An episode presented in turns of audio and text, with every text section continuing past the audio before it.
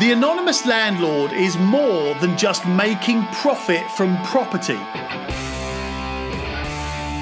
It's a system of automation and a strategy which will shape the way you invest in property forever. It's a quality of life, it's a way of life, it's a business mindset. The anonymous landlord will make loads of money from property and continue to grow wealth and assets without giving up time or energy or life. Because what's the point in making a load of money from property if you've got no time or energy to enjoy it? My name's Tom Soane, and this is The Anonymous Landlord. Hi, this is Tom Soane, and welcome to another episode of The Anonymous Landlord. And today we're talking about long term investments, and especially if you are a landlord or a property investor that uh, maybe you've got one or two properties or a smaller number of properties, why a long term investment probably is a terrible use of your money and your wealth, and you're probably losing money if you're saying to yourself, it's all right, it's a long term investment. And I want to explain why. Um, because actually, I think the term long term investment is a bit of an excuse in a lot of cases. Now, I'm not saying every case, right? So let me just qualify right now by saying all long term investments are not bad, but most are bad if they fit this criteria, which I'm going to go through with you now. And I'll also show you how to make a good long term investment. What is a good long term investment? Where to find them? How to turn your existing investment into a good long term investment. Because that's what we're all trying to do. You might be investing in property for your children to provide them with some sort of financial security in the future.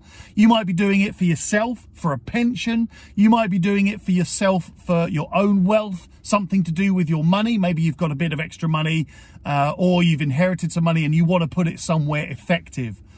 Well, we're all trying to do that in our own way, aren't we? If you're watching this or listening to this, then you are in that boat. You're trying to invest your money and your wealth and you're trying to grow it. You're trying to make it work for you. Um, so we need to make sure that we're putting that money and that wealth into the right places. And we cannot really say, it's all right if it doesn't make any money because it's a long term investment. It doesn't quite work like that. Um, and you're probably losing money.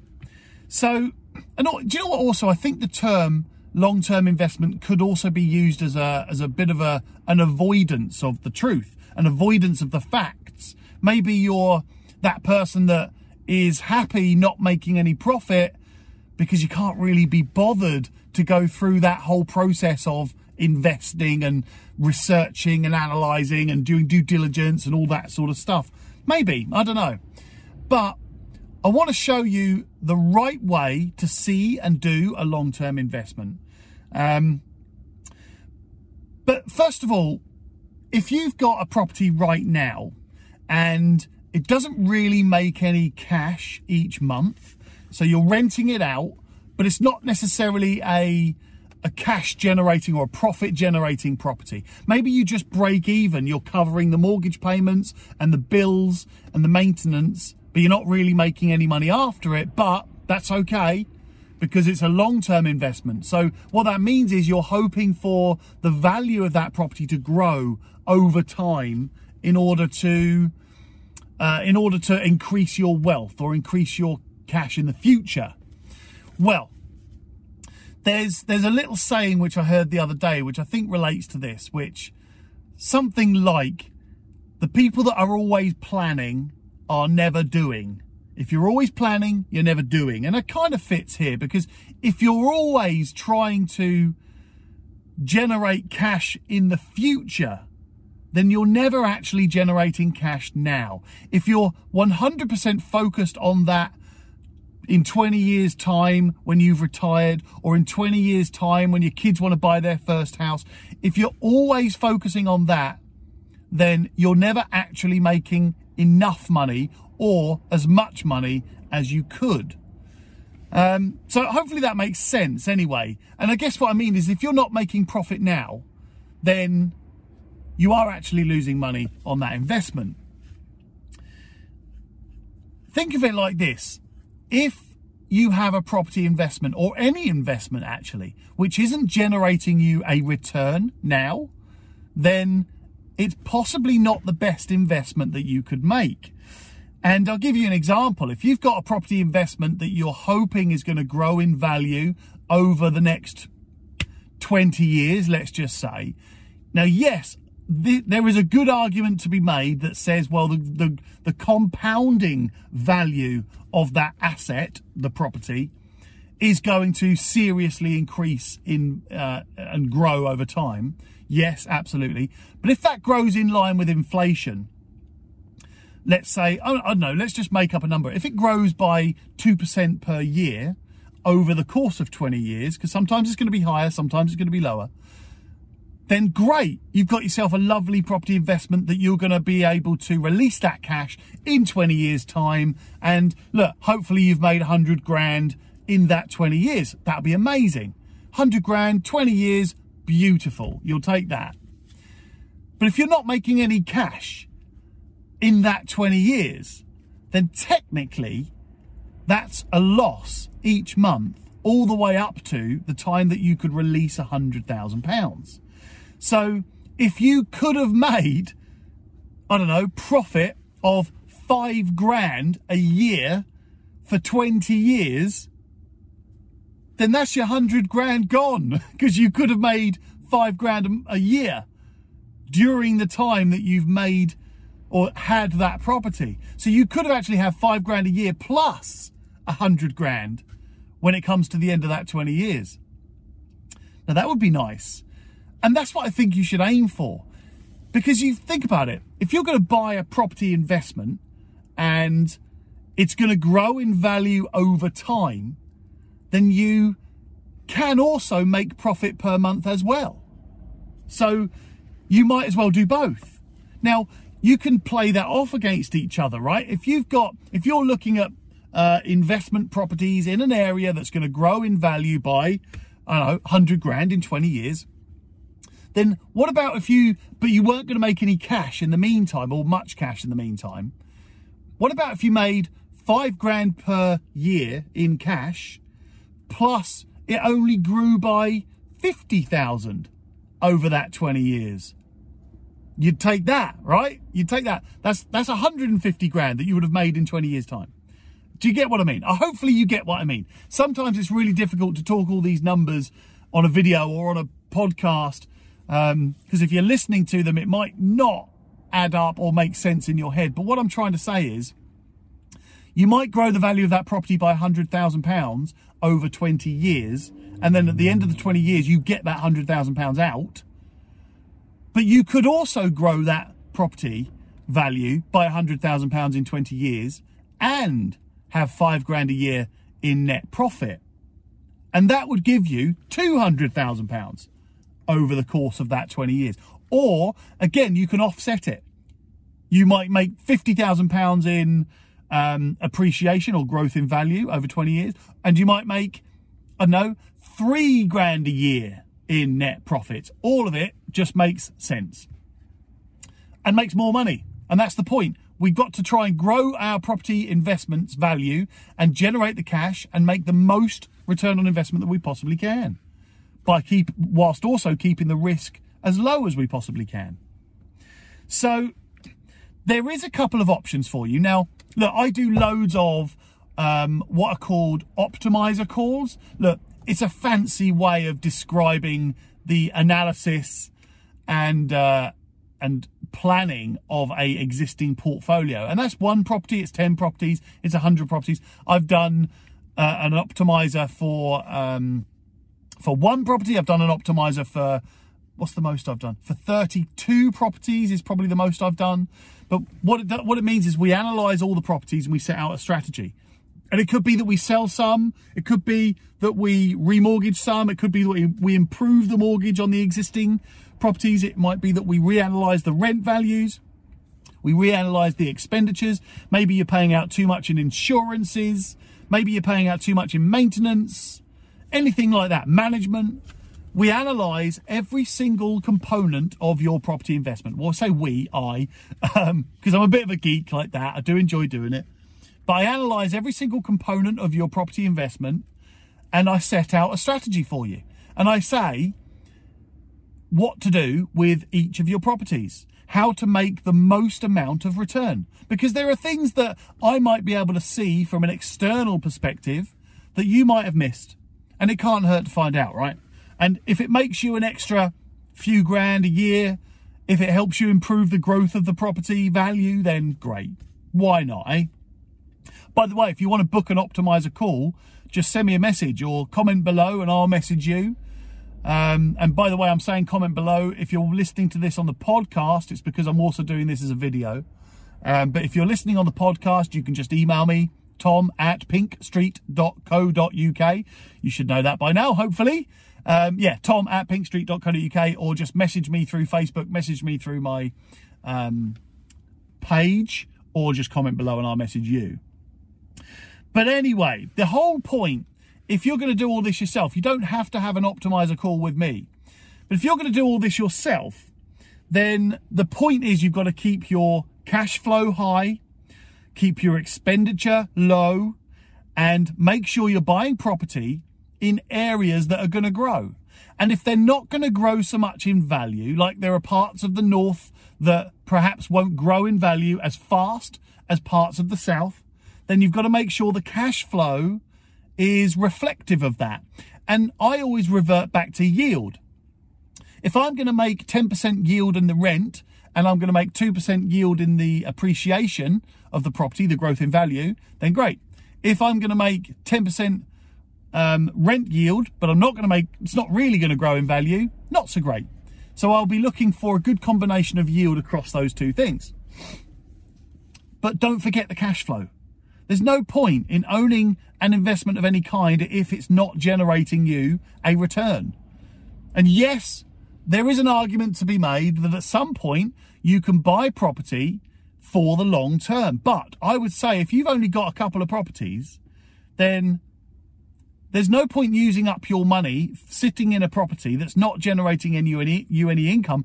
Actually, what you could do is put your money into a property that's going to generate you a good mixture of both or a full amount of both. Generates full net profits every month, full appreciation over the course of time.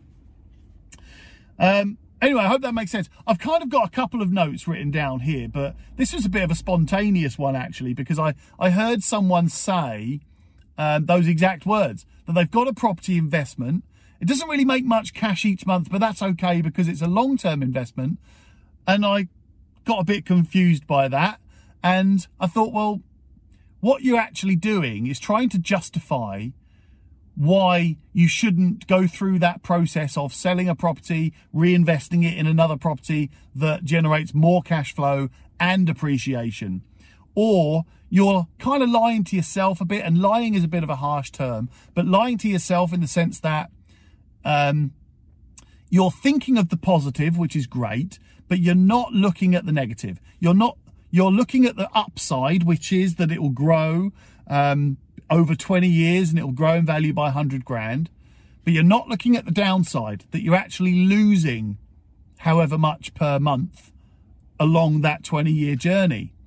So it is a it is an excuse and i don't mean that people are stupid i don't mean that you're stupid listening to this if you are that person that says it's okay it's a long-term investment i just mean that there's a a perspective of this that you're missing. There's an opportunity that you're missing. Because let's look at it from the positive again. You have an investment, you have an asset, it's worth something. So if you've got a property that's worth 100 grand, then you have a 100 grand asset. So you could take that 100 grand if it's not generating you the right cash flow and not generating you the right growth in value, you could take that asset and reinvest it in something that brings you both income and growth.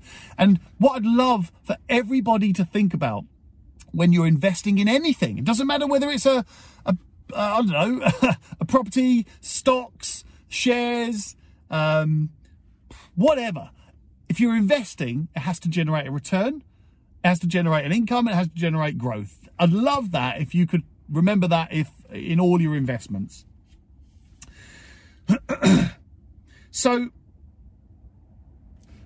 the big question is how do you go and, I don't know, if you've got a property now and you're thinking to yourself right now, after everything I've said, you're thinking to yourself, okay, yep, I hear what you're saying, Tom.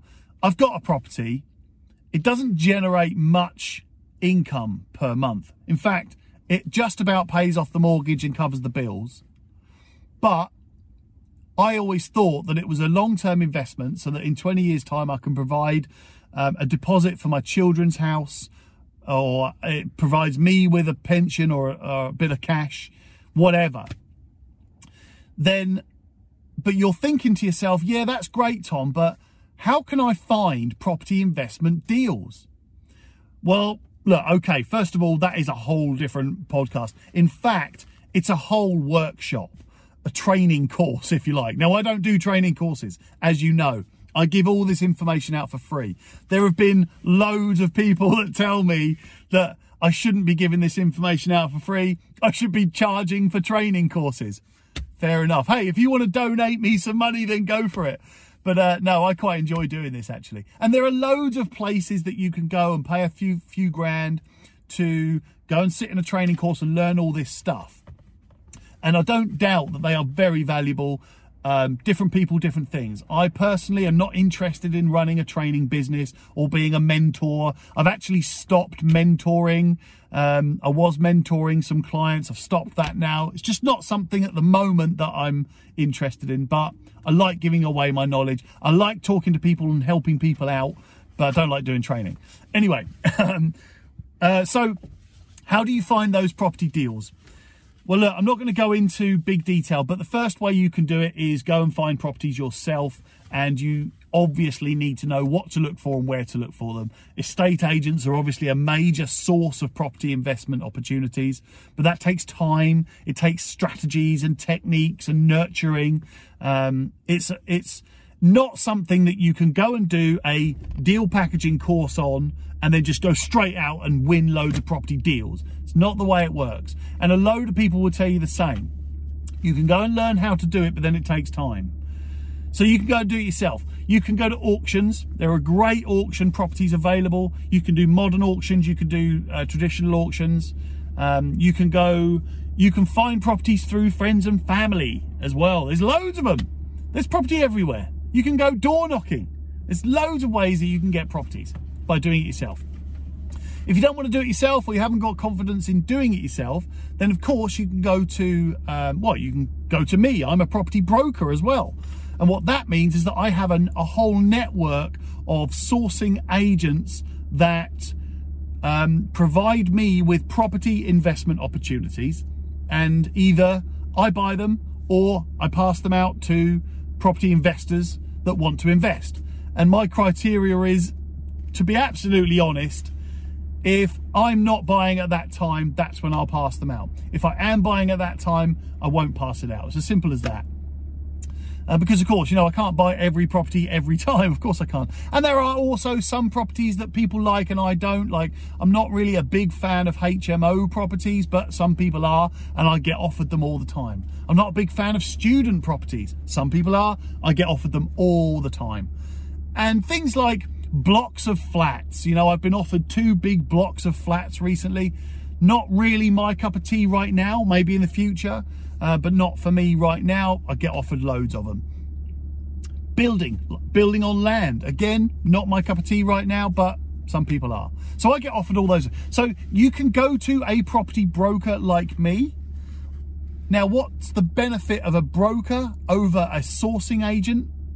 Well, a broker will know the sourcing agent and will have worked with them, will have vetted them, referenced them, whatever you want to call it and will be able to provide you with a bit of confidence in the sourcing agent because that's a big problem. If you decide today that you want to get into property investing, it's very difficult to know which sourcing agent to use, which sourcing agent is trustworthy, which one's just come out of a, a training course on, on how to deal package and they've just gone around the estate agents and they're going to sell you a property which, you know, they're going to blag it up and say, yeah, this is a massive below market value deal when really it's not, but you don't know the area. So how are you going to know? So a broker does that, sits in between. Um, And I suppose really the other way to get properties, or like I said earlier on, you could probably just take a call with me, an optimizer call or a discovery call, and we could look at your existing portfolio. We could optimize your existing portfolio. I can tell you where to improve it, where to replace it. And you can do with that what you want. You don't have to do those things. And in line with that, we can do a mixture of the lot. You can do some yourself, you can do some through me, you can do it all, either way. So I hope that helps. And really, what that is, is an outline of long term investments, what it really is, and how to avoid dodgy ones. Speak to you all soon. Thank you for joining me, and I hope you enjoyed this podcast. But before you go to the next episode, I really want to hear from you. Just search Tom Soane on any social media or just email me, tom at pinkstreet.co.uk. I'd love to know your thoughts on this episode. And if you need any help with your own situation, just get in touch. I'll answer every email and every message, I promise. Anyway, see you in the next podcast, and remember, being a landlord is hard, being an anonymous landlord is easy. Invest, enjoy, repeat, and grow.